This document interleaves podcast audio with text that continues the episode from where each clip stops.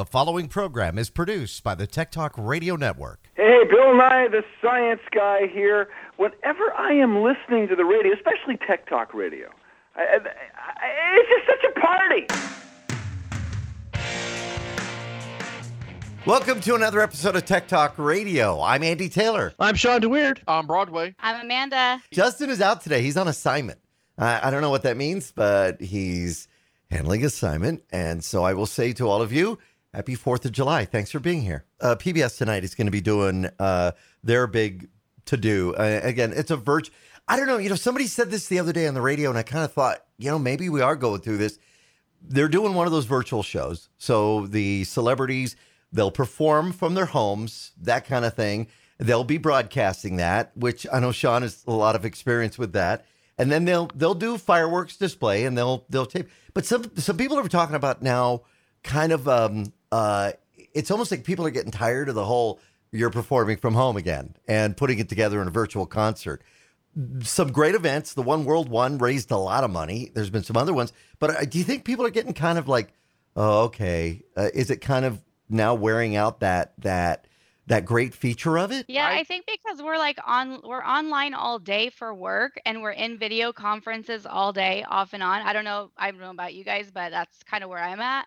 And by the time the end of the day comes, I don't want to be on the computer anymore for a while. So yeah. I don't know how you guys feel. I agree with Amanda. It's like I do Zoom stuff at work every day, and we just had to restructure part of our organization to handle all of the Zoom stuff that's going to be happening for the rest of the summer and when students come back in August. So the last thing I want to be is doing more Zoom calls. Now, are you still on kind of a holding pattern with that because of the differences? Like in Arizona, obviously, you know, our case numbers in Texas, we know the case numbers have gone up quite a bit, where some are saying, wait a minute, we need to pull back. States like New York, New Jersey, Connecticut are now the reverse of what we were originally here in Arizona. And now they're saying, listen, if you're coming from Arizona, 14-day quarantine. I mean, are they still looking at the school and you're kind of in flux where you might not be starting? We're, you know, the last major release from the president's office is August 10th. And they're building a plan around August 10th. Mm. So yeah. Until we know more, I won't know anymore until the president's office says this is our plan. But, you know, Notre Dame was the first university to put out a release saying we're coming back. Then University of Michigan and a couple other schools said put out their releases. But like I said, this is a day-to-day thing where we're now seeing the resurgence in Florida and Texas and Arizona. And Notre Dame has students from all over the world.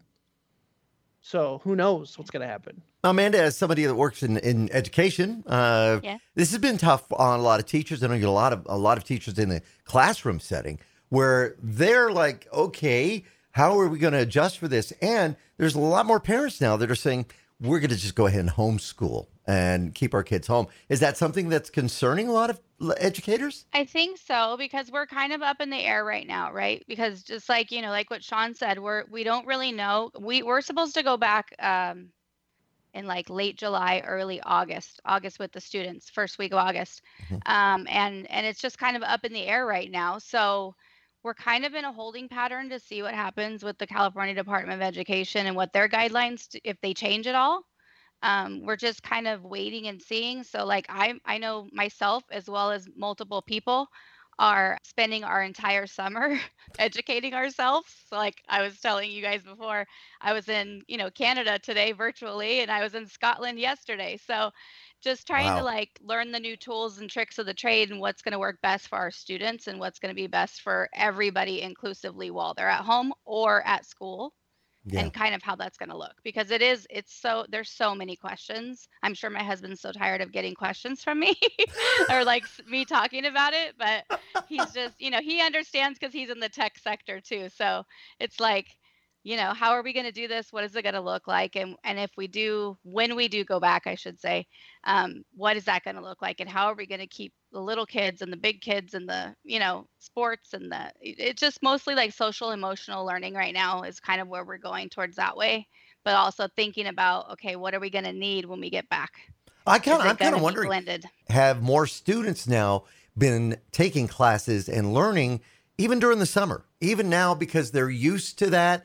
Doing that at home, maybe not, you know, spending all their time on Twitch or some of the other social media platforms, actually maybe learning some stuff. Funny that you mentioned Twitch, because I've been learning professional development on Twitch. I'm part of a Minecraft community for educators, and I kind of gotten in with this small group of educators, and we're using Twitch to educate ourselves to play Minecraft EDU and like Core Live and Fortnite Creative and stuff like that to help teach other educators and kids. I've been hearing a lot about how Minecraft is being used in education. That is kind of bizarre, because I always knew Minecraft as a blotchy kind of game to play, and I never really understood it until my nephew came over, and, you know, he's just a kid, and I gave him access to the Xbox, and he was going crazy with Minecraft. He was just having a blast with it. How can this actually help kids learn? So the way that we use it for within the Microsoft platform, it's an EDU version of it. So it's not the Java or the Bedrock like you would play on the actual Xbox or your computer. There are some integrated features that are coming down the line. So hopefully, crossing my fingers, that they'll get there. But we can actually use Microsoft Make Code or the Minecraft community in order to, the students can actually build their own character, their own video games, their own like world, and then go and play in it. But we also have packs that you can download that already have lessons in them. So like right now we're looking at social emotional learning for students, and there's a really cool thing in the Minecraft community. It's a lesson that was developed by some friends of mine actually, and it's called the Mindful Night. And what the students can do is you can download the pack, you can assign them the pack as the teacher, that's their lesson. And then they can go in and play this game, and they're learning features of Minecraft, how to play, while they are in the game and learning how to do different like things that you do in Minecraft. So, but there's all kinds of lessons in the educator community that teachers have developed, and educators and global Minecraft educators have developed, and it's pretty cool. Like I'm learning a lot this summer. Maybe I could actually learn something. I don't know. I just wanted to commend you for what you do. My daughter is a teacher, and my youngest daughter is a teacher. She's now going for her master's. So she decided during the COVID thing, hey, I'll just go ahead and do this. They offered it. She's a young math teacher for fifth grade math. But definitely the integration, the technology that she's been calling us a lot, like, hey, Dad, like, what does this mean? Are you serious? We're really, you know, because she really wasn't that savvy with technology. I mean, even though the whole family had it around them the whole lives and they played games and stuff, she's more of the social butterfly that just enjoyed the Sims or like the little things, buildable objects, self-contained environments that the older kids, like for Urban, his age group, the high schoolers are programming these big, large maps. And then they're giving them to the younger kids for the younger kids to go in and explore and try to find Easter eggs and other types of little things that the older kids have left in place, all by using building blocks. And they're all sort of kind of trickling down this educational through a game that is literally the ugliest thing I've ever seen.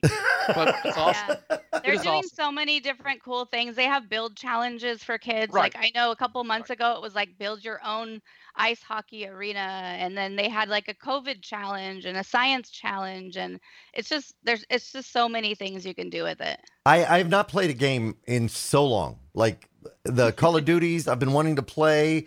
I've been wanting to play just fun game. I just can't get the time to set aside to play, but I really want to play Star Wars Squadrons. But you're old. It looks really cool. Wait, hold on, back up. What did you say?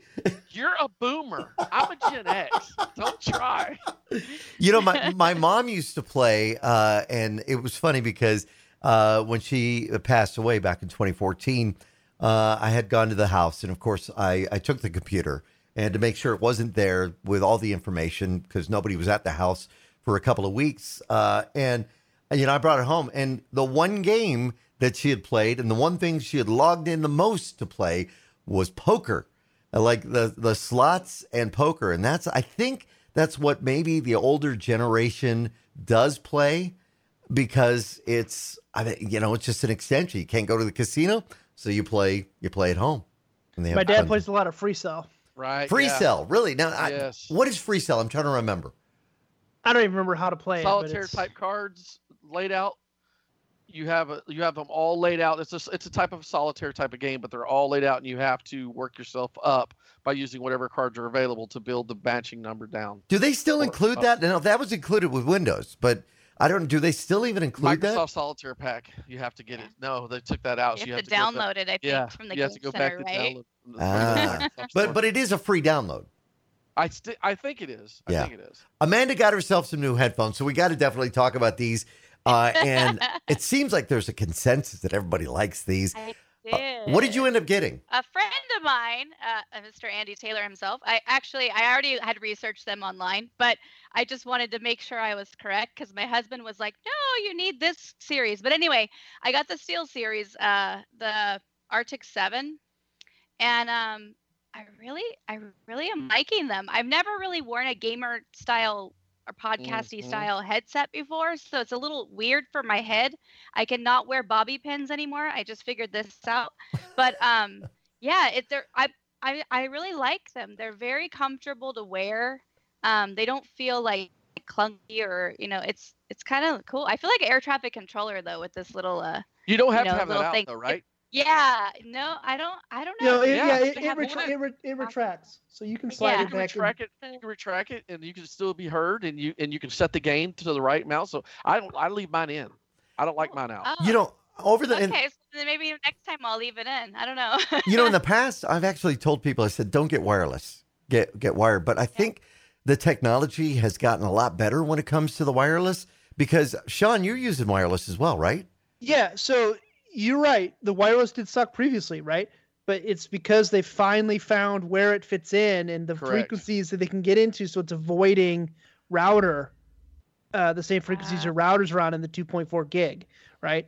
So the frequency hopping and that kind of technology has improved. I love these wireless. If I'm on my computer watching Netflix or something and I get up to go use the bathroom, go get a refill, go upstairs, whatever, I can still hear it all the way upstairs. The feature that I like the most out of this is that it's got the two channel inputs. Mm-hmm. So it's got a game and a chat. So when I plug it in, it recognizes there's two channels of audio there. So I can roll it up, can't hear you, yep.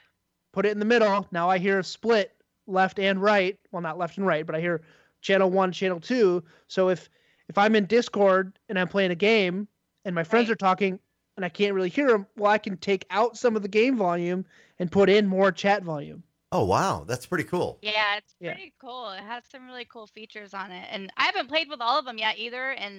But they were one of the best reviewed that I saw too. And I had to decide between the black or the white because they didn't have purple because I need the unicorn colors. But... I'm going to mod them. I'm going to actually put, I got some 3D print stuff that I'm going to, so maybe I'll come back and show you guys next time what I did to mod them. But which ones are you using, John? The Arctic 7s for the main gaming and streaming. The wireless device works great. But the one thing about it though, it does use its own dongle that has to be connected to your PC or your streaming device. Yeah. And they won't work with the PS4 or the Xbox that way. The Xbox and PS4, you do have to plug them in. So it does work on the PS4. You can plug the USB dongle in the PS4. Yes. Yeah. Now, with the last update. Yeah, you have to use on the Xbox. You take the cable that comes included. It's a proprietary plug on the headphone side, but it's the it's the tip ring sleeve or however you say it, the three-prong headphone jack that goes into the controller, and then you get game sounds and everything through the controller into your headphones. So you're still technically wireless because you're wireless through the controller, but you're tethered to the controller on the Xbox. But I did find... Is that what that other cord is for? Yes. Yeah. But I did find if you just plug directly into the controller the same way, instead of using the USB on the PS4, it sounds clearer because you don't get the advantages of the software controls that help that dongle with the PS4 when it's plugged into it. So that's why I totally quit using it. And I just use that proprietary cable on my console games and on my phone.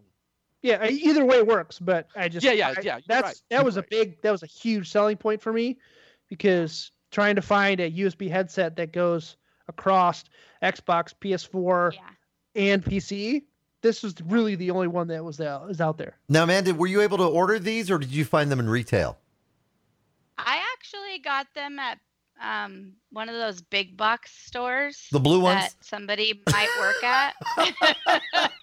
That's perfect. In my household. For a long time, you couldn't find Steel Series. Bruce, the original CEO of the company, was always nice to us, and he'd come on our show a couple of times, and it was cool when we started to see their keyboards, their mice, their gaming products are great, and then their headphones we've heard good things about. So when I saw you post that question on Twitter, I was like, nah, SteelSeries. God, I have Logitech, I have Razer, but honestly, I think the SteelSeries also were some of the best. No, you're going to be able to use it, like you said, on all your different platforms. You're going to be able to use it on your PC. I can use it if I'm delivering a PD in education virtually or whatnot. So why not? You know, why not go big or go home? I upgraded from a Razer Kraken headset, which had the traditional two plug, one for your headphone, one for your microphone. And I have a Logitech USB dongle that I really like for that. So. And what's nice about it is with the wireless features now, you can use your smartphone. So you can, you couldn't do it before because you didn't have the right cable, or now you don't have to do that. I just love those Siberias. I've had all of them for the past, except for this right here is the only other brand I've used besides the Siberia since they've been coming out with the harness. So it's a sling setup. So it allows it to not sit, like even most of the headsets have that padded area. Not only do you have the pad, you also have a sling that helps keep that balance. I mean, you just don't feel them that much. They're really, and they're not light. I mean, they're not super light either, but they cover the ears, give good sound quality all the way through the range, and the stirrup or the harness headpiece, man, you can wear them all day without getting that sore head spot. All right, take a look at take a look on the web if you're listening and you're thinking, I might want to get myself some new headphones. Take a look at SteelSeries.com. I heard this week and I thought, oh, this is cool. Anybody out there that has ever had a file that you accidentally deleted? We've done that, right? You go, I needed that version of a file, or, I deleted it. And then maybe a little more time has passed and that drive's been formatted and you want to get it. Now, the only way you could get it before is by using software from companies like OnTrack, which is great, from Kroll, OnTrack. I've used their software before. There's one from a company in Australia called Get Data, which I love. I use that all the time, and I've done full data recoveries. I've had people who've brought me their drives that have said, I can't get it. I've been able to recover formats that way. Well, Microsoft, and it's become big news this week, has made this available for you free to be able to do. You don't have to pay these exorbitant amounts. Now, how good it works, you're going to have to find out yourself. Now, the way to get it is you go to Microsoft.com. And then you go to apps. And when you're on apps, you want to look for Windows File Recovery. Now, it's not using the file recovery that you do a backup, and you suddenly go roll your system back. This can actually recover a file. And according to what I've heard, that of a drive, say you've had this file on this drive, you've removed the drive, you reformatted it, you've reinstalled Windows on top of it, it will still go in on that layer if that cluster hasn't been damaged and still be able to recover that file. That's pretty big stuff, and it's free, which is even better. So if there's anybody listening that's ever said, oh, I deleted a bunch of a folder of pictures, they're gone forever, you automatically delete your recycle bin. You can now get it back. If you're using Windows 10, you have a Windows account, which is free. You log in. You can download that app, Windows File Recovery. It's in the apps section under Microsoft.com. And that I'm going to give it a try and see if I can recover anything. And if so, but I'm downloading it right now as you speak. But it also begs the problem. If you ever want to delete a file and you don't want that file to ever show up again, you're now going to have to find a file shredder that, and there's companies that make those. That means that data will be unrecoverable. That's why you zero out your drives. Are you in the App Store for that, or did you just go straight to Microsoft? Go to Microsoft.com. It had opened up in the store. Oh, Microsoft Store. Okay. Yeah. Because he said apps, Microsoft.com apps, but it's the App Store. Okay. Yeah, and I could see this being used for forensics. If somebody takes a drive and they donate it, or they your kid comes, you give them the drive, they can go back. And if this is the case, depending on how good it works. Now, the Get Data one is one of the best, and it can do that kind of stuff. And it can recover PDF documents, tax forms, all that kind of stuff. So you got to be really careful with this availability being now out there. You got to think about that. That's kind of scary, right? I don't know. I'm thinking like right now a hammer and, you know, destroy it. That's the way to get rid of everything. Well, Justin a couple of weeks ago said what he would drill them. He would drill 2 holes. Yep. Yeah. Yes. I don't know. How do you get rid of a drive? How do you do it, Sean? I take them apart. I've got tons of platters laying around. I like the magnets. They're some of the strongest magnets you'll ever grab in your entire life. Yeah, I just got hard drive magnets on my fridge upstairs holding up Christmas pictures. There was a story this week that said that the average household has $199 worth of old electronics, and that's all it would be worth. And it's, you know, when you think about it and you look at something, you go, yeah, like I've got a D-Link camera here that hasn't worked because I can't find the software for it because the company that made the software went out of business. But it's still sitting there, and I don't know why I'm holding on to it. I've got a box of hard drives, the same thing that are just sitting there because always I think, well, one day it might work. One day I might have the technology to make it work. Now, if I get old drives, I immediately take them apart and rip the magnets out and then just scrap the rest. Right away, I have every laptop and every computer I've ever owned, and I just can't part with it. Like, it's like the old Sony Vaio that's like 50 pounds. You know, I used to lug it to college, and yeah, I can't give it away. I just took on a big project. A buddy of mine had an uncle who had passed away. And when they went to his house, he had rooms of computers. Oh, wow. That nobody knew about, right? Really? And his wife finally said, you got to get rid of some. Yeah. Got to get them out of the house. So I literally just today went and picked up. What'd you get? He's counting. Now I think 9 towers. And they're like with a board in it and everything? They've got boards, drives, processors. And he's got a big box of stuff he just dropped off too. And we're gonna go through and inventory it and figure out what we've got. But there's a lot of Optiplexes, Dell Optiplexes, mm-hmm. Dell servers. But his uncle was a computer forensics guy, so he's got all these crazy rigs. He's got the double stacked server towers that have 2 motherboards in them, and they have. He's got a SCSI RAID board in there, so it's got like 8 SCSI ports on it. He's got SCSI drives plugged into it. It's all this crazy old stuff that it's kind of cool to just go through it and see what it is. Broadway, so, the other day, that's why Michelle's mad at me. I have all that stuff now, and you have the software too, and you're trying to figure out what to do with it. Yeah, I mean, literally, I have stuff from 1994, right, and up from Microsoft, all CD keyed.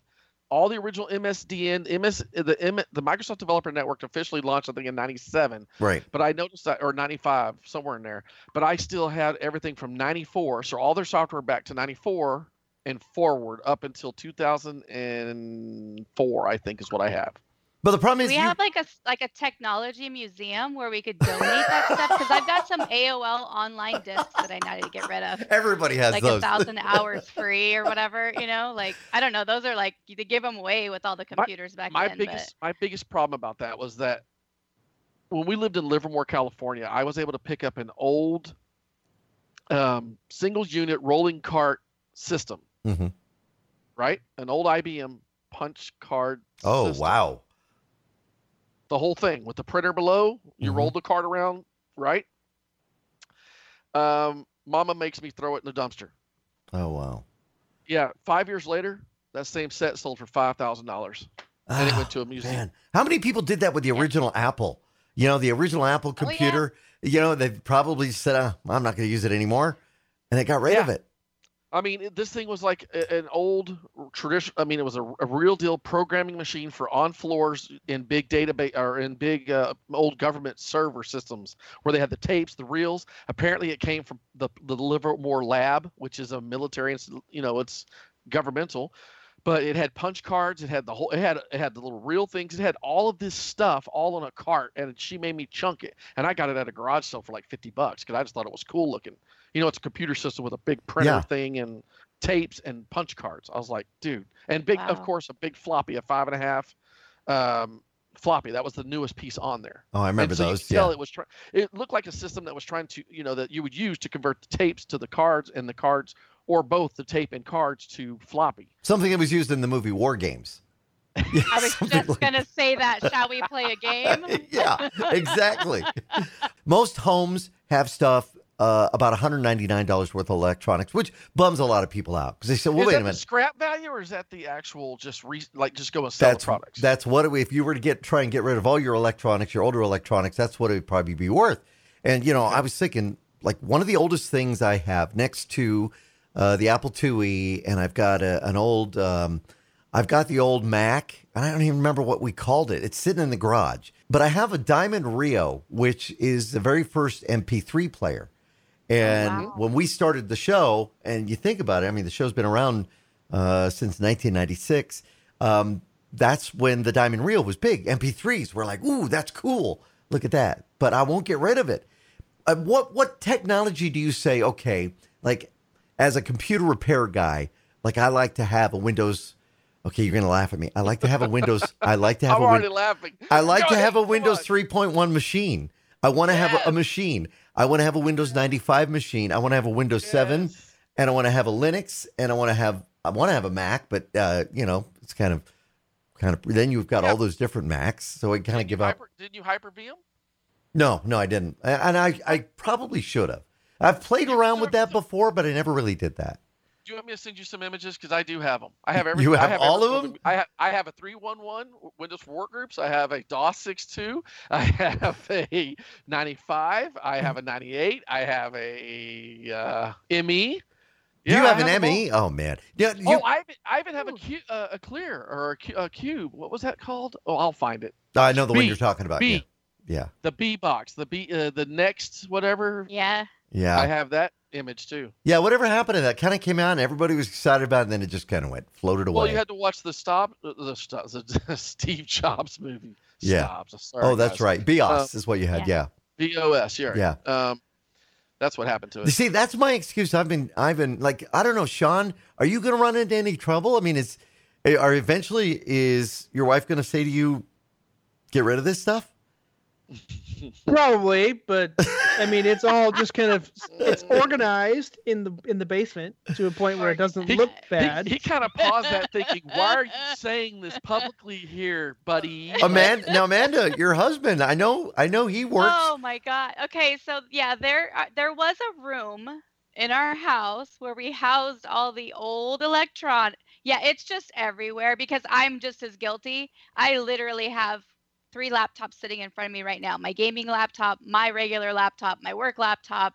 Plus, like we were talking before, I can't get rid of my old ones because I'm thinking like, I don't know, I'm thinking like the Zach Morris Saved by the Bell you remember the cell phone that you used to have? Yeah. Yeah. So I'm like, one of these days, I'm going to show somebody that I have this item and it's going to give me some street cred. But I don't know why I keep it. I love keeping nostalgia, I guess. I don't know. So yeah, so it's all over the house.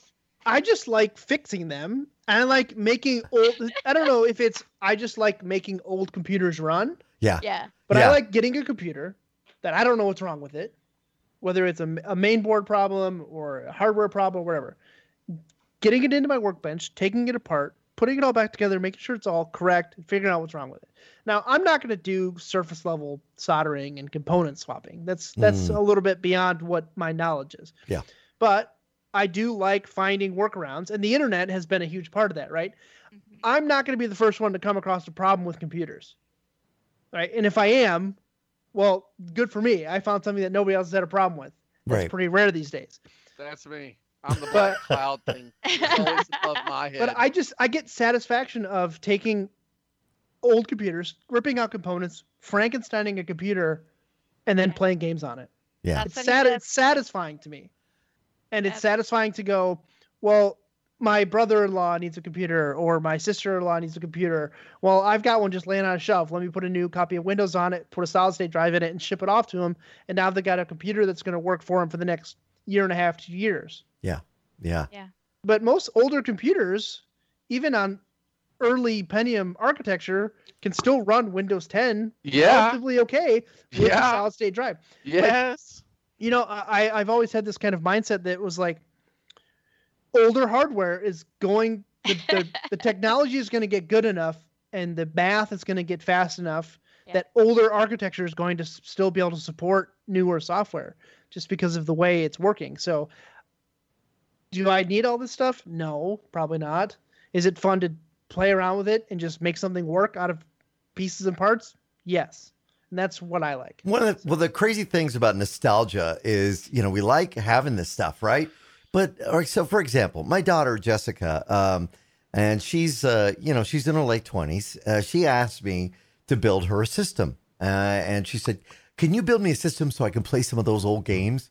And I thought about it. I thought, well, what games is she talking about? And she's talking about Motocross Madness, Midtown Madness, Nightmare Creatures, Doom, Duke Nukem, some of those games. And so I found a game, a Nightmare Creatures, and I thought, oh, yeah, I remember this game. It was so cool, right?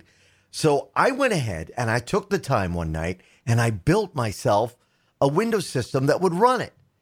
And I remember I get the game installed. It took, I can't even remember what I went through to get it installed, but you finally, because sometimes this hardware doesn't want to work, right? I get it installed. I start playing the game and I'm like, this is the worst graphics ever. Yeah, but yeah, back then it was great. So I'm going to probably could have put it on a retro Pi or something, right? Like a Raspberry Pi now, because we run all that stuff off of that, you know? Yeah, that's what I was about to tell them. I did that with that's exactly what I did with my Pi. I made an arcade game system for the kids to be able to play and gave, you know, everybody else their things. But Andy, when you say, you know, my 20-plus-year-old daughter wanted games, you're old. Just wanted to refresh your memory.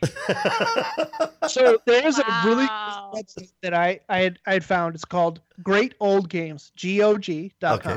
All right. And they have licensed a lot of old games and not reinvented, but made them work on new platforms. So you have the old Diablos, you have the old Warcrafts, you have Dooms, and you have the Duke Nukems and the Blake Stones and all of the old Apogee games and all the DOS games that you can download, and they'll work with Windows 10. Now, do they charge you for these games to play? Yeah, you do have to buy them, but they're like the entire Diablo series is like $8.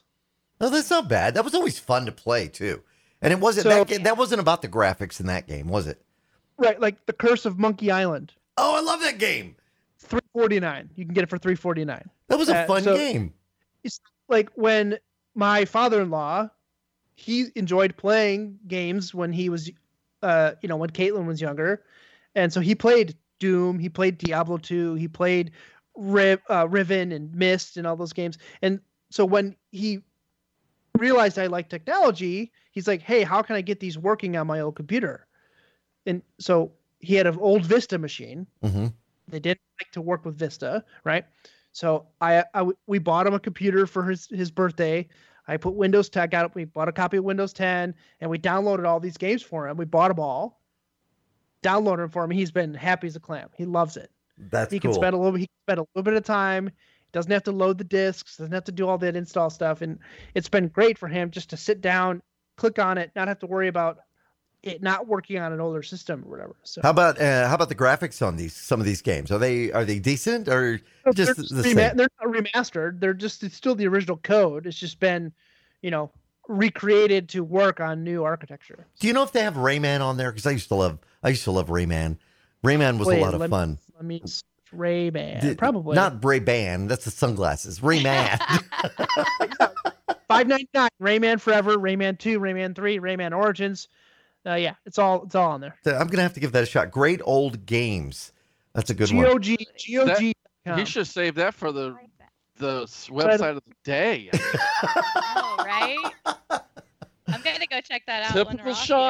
Typical Sean giving away the goods before we think about a way to use it. I think it's funny. Now, they haven't been able to be open in a while, but we had a resurgence here in arcades where people could go to the arcades and, you know, drop quarters and play some of those old games that, you know, I think, like, if you sit in front of a computer and you're playing a game and the graphics are kind of, it's different if you're playing that same game on an arcade stand-up. Because that's how you remember playing it. But when you're playing it on your new computer and you've been playing some of the coolest games like Call of Duty and some of the other ones with the great graphics on there, your expectation level is a little diminished.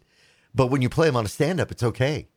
And that's why some of it's the nostalgia, right? It is the nostalgia part of it. Yeah, it's the quarters in your pocket and sticking them up there, right? Yeah, right. There's a company, they call themselves they're called Pinballs, Pinballz, and they have two very large arcade centers that have a ton of pinball machines and then also regular arcade machines. And they're right off the highway in Texas. They bought this old gas station restaurant building right off the interstate between Austin and San Antonio. And you're thinking, well, who would go there? And then almost every day that you pass by there on the weekends, you'll see that parking lot full. And you're like, well, the one here we have here in Tucson called Cobra Arcade. What they did is they turned it into a nightclub. So you would go in, you could have beverages. You'd go in at night. You can't take the kids with you, but they would have games that adults remembered playing. And, that was the whole thing. And then music playing and the whole bit. And it just made it fun, a fun experience. I mean, as long as they play like 80s music, that'd be cool. Exactly. We went to Chicago when my wife's sister lived in Chicago, and there's a bar there called Headquarter.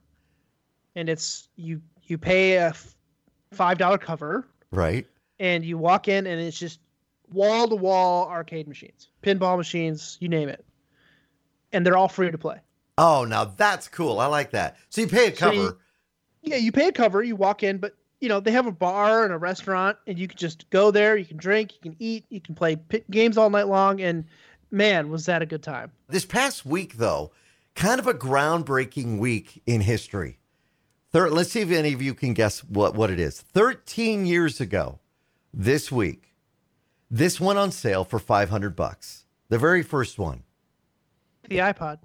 No, not the iPod. PlayStation 4. Not the PlayStation 4. iTouch.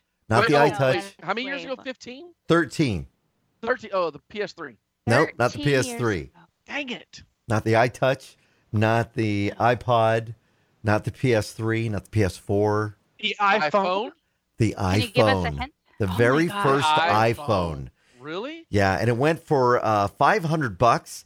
But here's the thing. Back then, if you wanted to take a picture, and I forgot about this because I remember having the very first iPhone, you would always carry a digital camera with you, because even though it had a camera on it, it only did 480 by 320. And that was it. So if you wanted to take that print and make it even better and get a better, you couldn't. I mean, that was it. It was for taking. Are you seriously telling me in 2007 was the first iPhone? Doesn't it seem like it was a lot longer ago? Wow. I feel like it would be like the late 90s. What were we rolling with? Oh, we had those Ericssons and those. You had the Razor, the Motorola Razor. The Razor, the Motorola Razor. You had the Sidekick. Mm-hmm. You had the Blueberry. Right? Blackberry. Yeah, Blackberry. Blueberry. Blueberry was an off-brand. The best you could do with that was 480 by 320. And it wasn't until they started coming out with the other technology. I remember going out and buying the iPod Touch. I think I still have the iPod Touch. I have mine. Yeah, it's in a drawer. Yeah. Does it work? It probably doesn't work anymore. The battery just eventually went kaput. I haven't even plugged it in. It doesn't work with my Bose. I had one of those Bose speakers that you plug it into, and I don't even have the little adapter that you need to stick in there anymore. So I don't know. The other day I found my Sprint a few years ago. They called us towards the end of the year, and they said, hey, guys, we're raiding our closet. We're just getting rid of stuff. You guys want anything? And I'm like, you don't tell a techie, do you guys want anything? And they honestly sent me my very own... it is the Samsung Galaxy 6 Plus. Slick, who was doing the show, got a tablet. I don't remember what Justin got. They were just giving him away. They said, we're getting rid of this stuff. So who wants it? And so, yeah. So the other day I powered the phone up because I kept getting a notice from Samsung saying they were going to delete my account because I haven't logged in over a year. So I logged in and I found all these pictures from some of the TV segments. And some really great sons. Those, I tell you what, the Android Galaxy devices, they take some great photos. They really do. And I was like looking at these pictures, and they're a couple years old. I'm thinking, this is really some good stuff. But yeah, I miss 20 is really good. Yeah, I miss my old Nextel Direct Connects. I swear, I think that's still the best phone systems that there ever were. I don't remember those ones.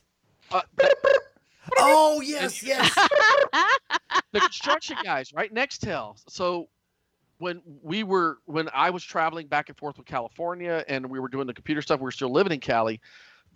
We went ahead and opened up a commercial account and got 10 phones, 10 numbers.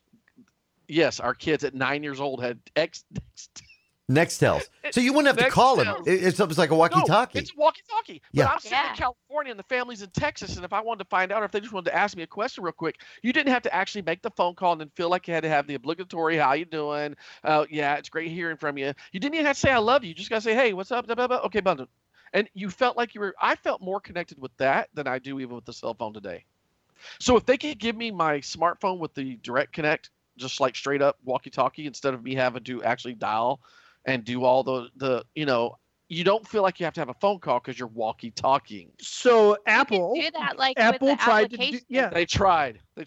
Apple tried to do that with the watch. The and watch? Their Apple Watch? On my watch, I have an application called Walkie-Talkie. Mm-hmm. Right, I can press it, go to my contacts, find somebody else that has an Apple Watch. You have to have an. It has to be Apple Watch to Apple Watch, right? But you can press it, and it'll send a voice message to the other person, and it sounds just like the Nextel, and it pops up on your watch, and it plays the audio message. Oh, that's a trip. Now it's somebody you know, right? It wasn't like. Do you remember AirDrop?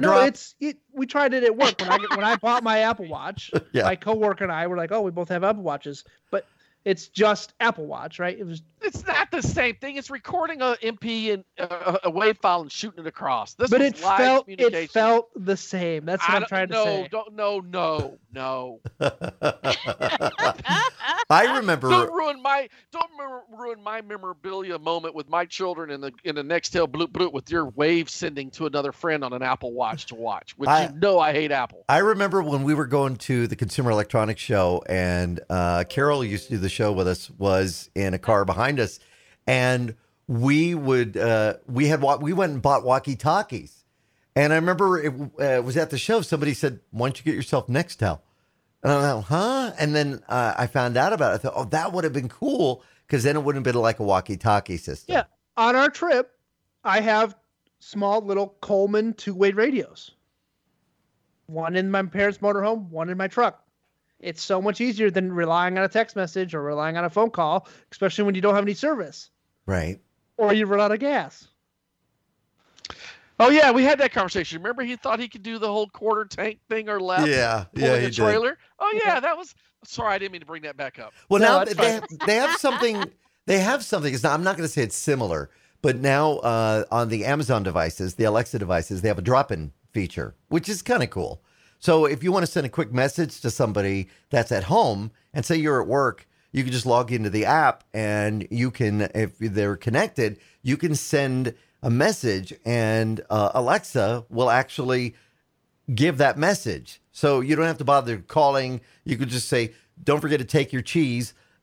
And it will say, Andy says, don't forget to take your cheese. So you don't have to make a phone call. You just send it as a text message and it will drop in that notification. That's kind of a cool feature. Some people don't even know about that feature available for your Alexa devices, which I think is kind of cool. I wonder though, have you used it before? Oh, because yeah. I'm wondering, like, sometimes I'll ask a question and she's like, I don't know. Let me look at Google or something. And I don't know. I use it for a shopping list. That's what my Alexa does. Yeah, I'll be honest with you. I have used Google Home Assistant, and on that Android device, the Samsung Galaxy phone that has the assistant on there, I loved it. I absolutely love it because when you ask it for something and you say, hey, it will give you that info.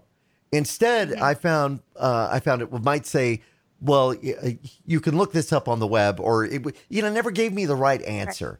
Right. And the same with Siri. I found that the Home Assistant was better on the Google. So I think the Google Home Assistant works a little better in your searches than the Amazon Alexa devices.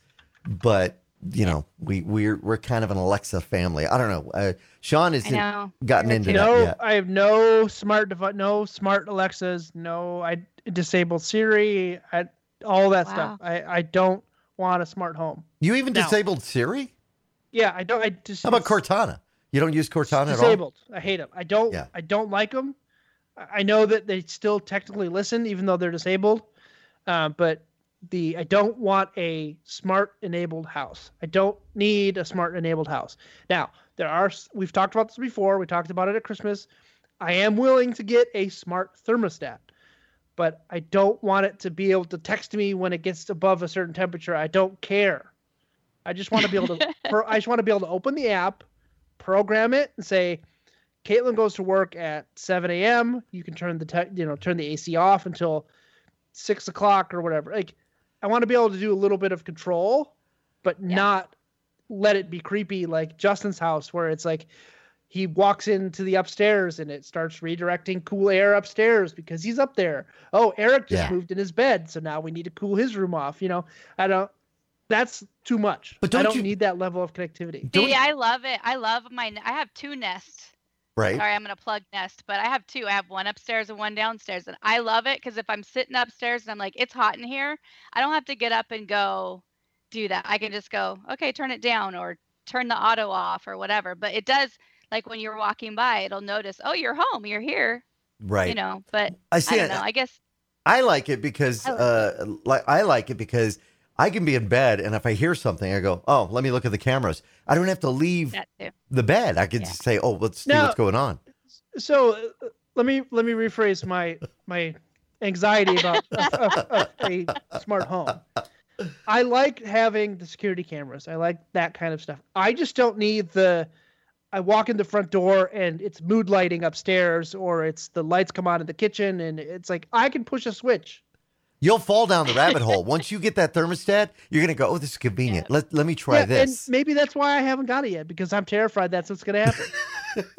It's already happened, Sean. You're just denying it. Then you'll have all the Philips Hue lights and everything all synced together, too, at the same time. I didn't go that far. I did get the plugs. So that way I can turn on, a light. I'm going to go all the way. I'm going all the way. Yeah. I'm even going to put it in the mirror in the bathroom.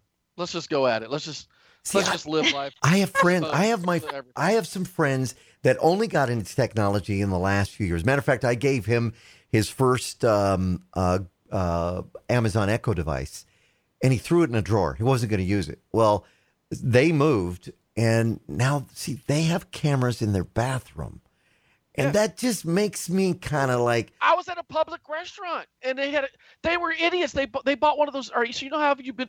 I don't know if they do it in the females' bathroom, but in the men's bathroom at some of these sports bars, you walk up to the urinal, and they got the TV behind the glass, right? So you can sit there and watch the show.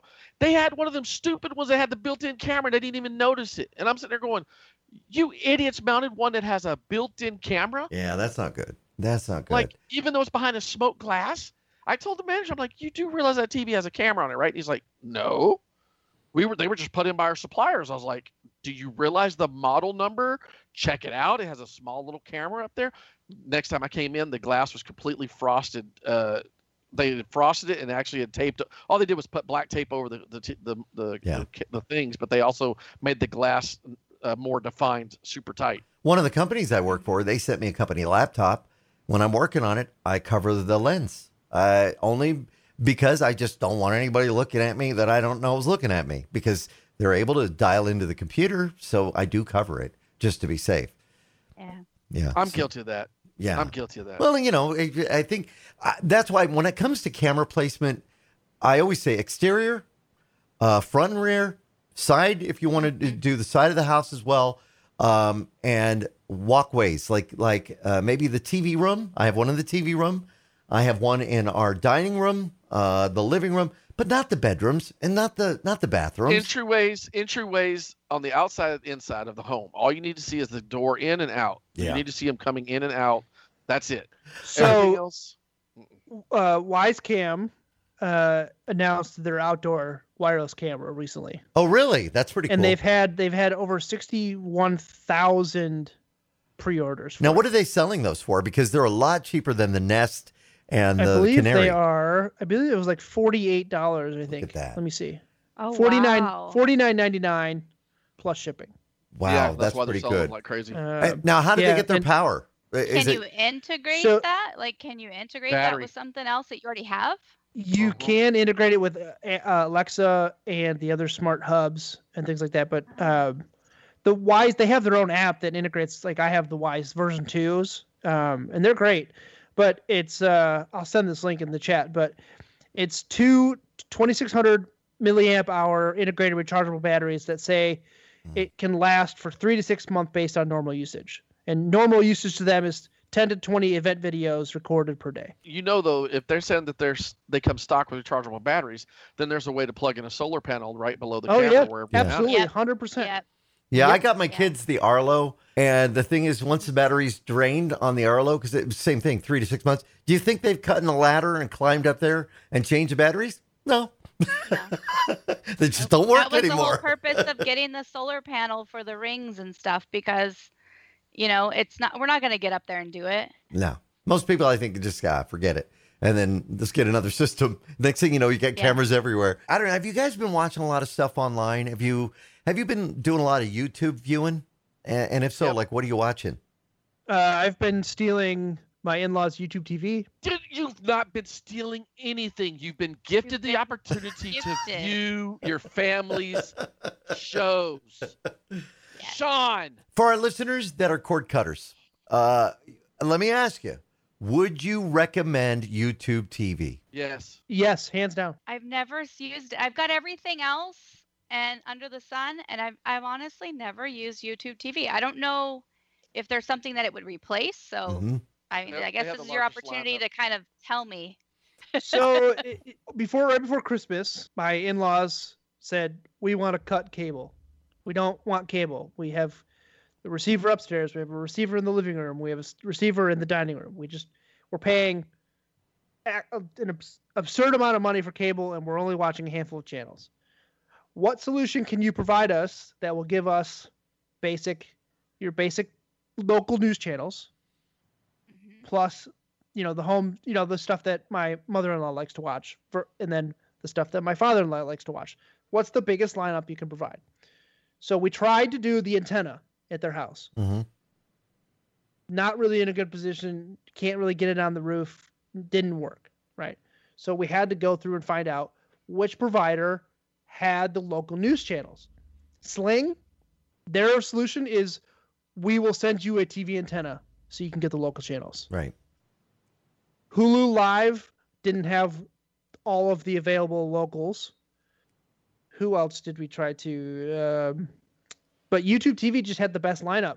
Plus, they had all the locals. And you get it on your phone. You get it on any device, any number of devices in your house. So they have Fire Sticks on all their TVs in their house, and they get it. That's how they get it. I've been thinking about dropping Hulu because I don't watch anything on it. The one show that I want to watch that I haven't seen is A Handmaid's Tale. People say that's good. We get our Hulu through our Disney Plus subscription, which also includes ESPN Plus, which gives us the ability to watch some of the sports stuff that I particularly have to care about because they pay me to care about it at work. They have been super happy with YouTube TV. Well, okay, I've got something for you. This I guess this can serve as a website of the week for you. Something to watch. You guys know who Kevin James is? Paul Blart, Mall Cop. He's King of Queens. That's Kevin James. Broadway's looking rather perplexed. Now you're picturing him now, right? He has been going and doing these short little films that are amazing. He does one called The Sound Guy, and it's him using technology to put them in movies, and he interacts with them like he's a sound guy on the set of the movie. But now he's doing short films too, stuff that's like 3-4 minutes long. He just did one this past week called Looking for My Grandma's Bird. Sean, I think you would love this because it's a story about a guy who, you know, loved his grandma. His grandma no longer with us. So he goes and he starts looking for his grandma's bird. But it's really about the dangers of what happened when you look for your grandma's bird. And it's very funny. So if you're looking for a 3-minute short little video, it's on YouTube. I recommend following Kevin James. He's been putting up some really great stuff up there. So yeah, he put it up 3 days ago. That's awesome. So I definitely recommend watching that one. That's all we have for this week's Tech Talk Radio. Thanks everybody for being here. Again, happy 4th of July for everybody listening. Be sure to follow us on Twitter at Tech Talk Radio. Take care.